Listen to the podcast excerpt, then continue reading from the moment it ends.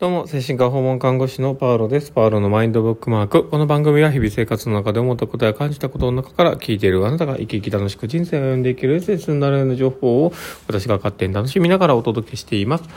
ということで、えー、今日も収録を始めております。皆さんどうお過ごしでしょうか？えー、っとね、昨日、今日と、ね、暑い日が続きましたね。なんか、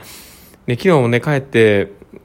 こう収録しようとしてたんですけど、もう子供と一緒に寝てしまって、もうなんかこの時期ね、クーラーをかけると気持ちよくて、もうね、寝落ちしちゃいますね。なかなかそこで、ああ、やってもうたって朝起きて寝った感じがあって。えー、まあでもね、朝もね、バタバタして収録ができなかったのでね、今日はまあ、ね、収録しようかなと思いやってるところではあるんですけど、えー、今日はですね、どんな話をしようかなっていうところなんですが、今日はですね、えー、生活の中の PDCA サイクルを意識してしようよっていう話をしようかなと思ってます。で、えー、僕らもそうだと思うんですけど実際ねあの生活を組み立てている生活者であるっていうのは大前提であると思うんです。でそれは、えー、疾患を持っていようがいまいが言えることだと思うんですね。でまあそこのねあの、まあ、精神疾患であろうが例えば身体疾患であろうがそこは同じことが言えると思うんです。でじゃないとあの生活してないってことは生きてないと一緒やと思うからね生活を組み立ててるっていうのが大前提であると思うんです。でその中でやっぱりで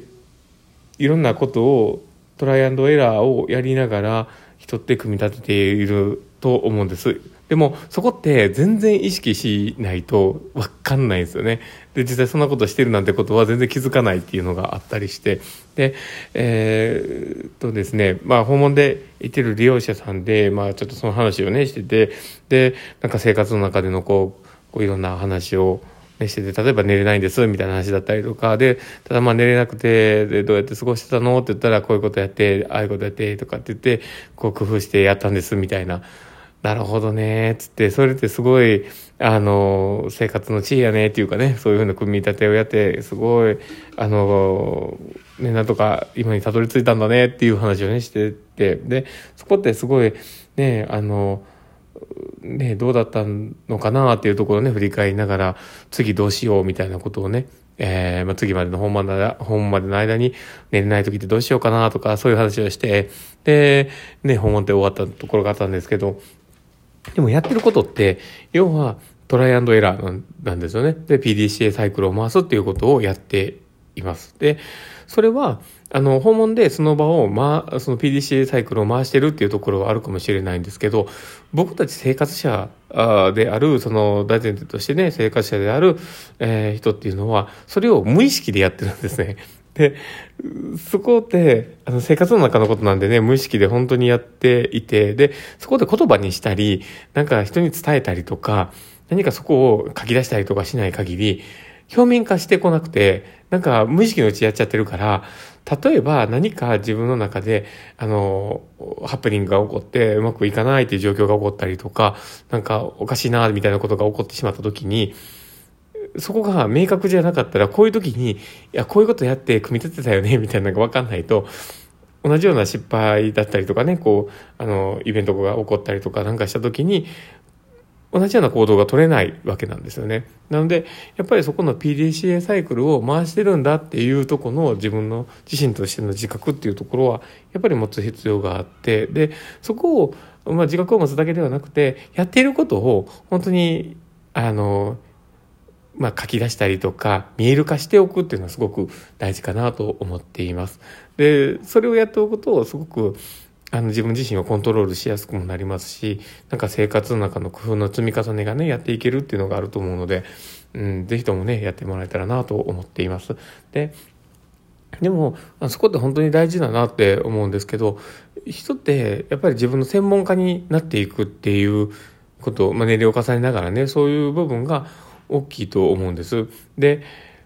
だんだんこう小さい頃とか大きい頃っていうのは周りから見たっていうかまあ大人から見た子供の部分っていうのは手に取るようにある程度分かったりするわけで、で、例えばこうなっていったらこうなっちゃうよねとか、だからこそ親がこう声をかけてね、えー、ちょっとストップをかけたりとかっていうことをね、やったりするんですけど、だけど、そこでだんだんだんだん成長していくにあたって、で、まあ、二十歳を過ぎた頃にはもう自立をしていくわけなので、そうなってくると、周りからの指摘っていうのは、なんか、あの、まあ、そういうふうな第三者的な視点だったりとか、その注意喚起をしてるっていうふうに捉えにくくて、なんか、なんか悪いこと言われたとか、なんか嫌なこと言われたみたいな認識でね、取っちゃうところもあったりとかして、なんかちゃんとした、その周りからのサポートという形で受け入れにくいんですよね。で、そうなってくると、うまく CPCA サイクルを回しにくくて、で、そこをだんだんだんだん、あの、自分ってこういう人なんだ、ああいう人なんだということを理解しながら、自分自身を知っていくっていうことが積み重なってくるから、多分年齢を重ねていった時に、なんか落ち着いて物事が起こった時に対応できたりとか、なんかこう、あの、配慮ができるようになってきたりとか、まあそういうことになってくるんだなと思うんです。で、なので、やっぱり自分自身をまあ、知っていく自分の専門家になっていくっていうのはすごく大事なことででそれってやっぱりその自分がやってる行動をまあ、言語化して意味付けしていくっていうプロセスをちゃんと踏むことがその自分の専門家になっていくってことになっていくと思うんです。でそれは、えーまあ、障害を持っていようが持っていまいがすごく大事なポイントだろうなとは思うのでもしこれを聞いた方がですねあそっかと思ったらそこぜひともねなんかあの今日自分がやった行動だったり書き出してみたりとかしながら少し振り返ってみながらね自分がなぜそれを選択したんだろうっていうのを少しこう言語化しながらね、その生活の中での、まあ、組み立て自体を PDCA サイクルを回していくっていう、そこをね、やっていくことがすごく大事かなと、より自分自身が生きやすくなっていくことにつながるんじゃないかなって思ったりしています。ということで、今日は、えー、生活の中での PDCA サイクルを回そうよみたいな話を、えー、してみました。で、これを聞いた方がですね、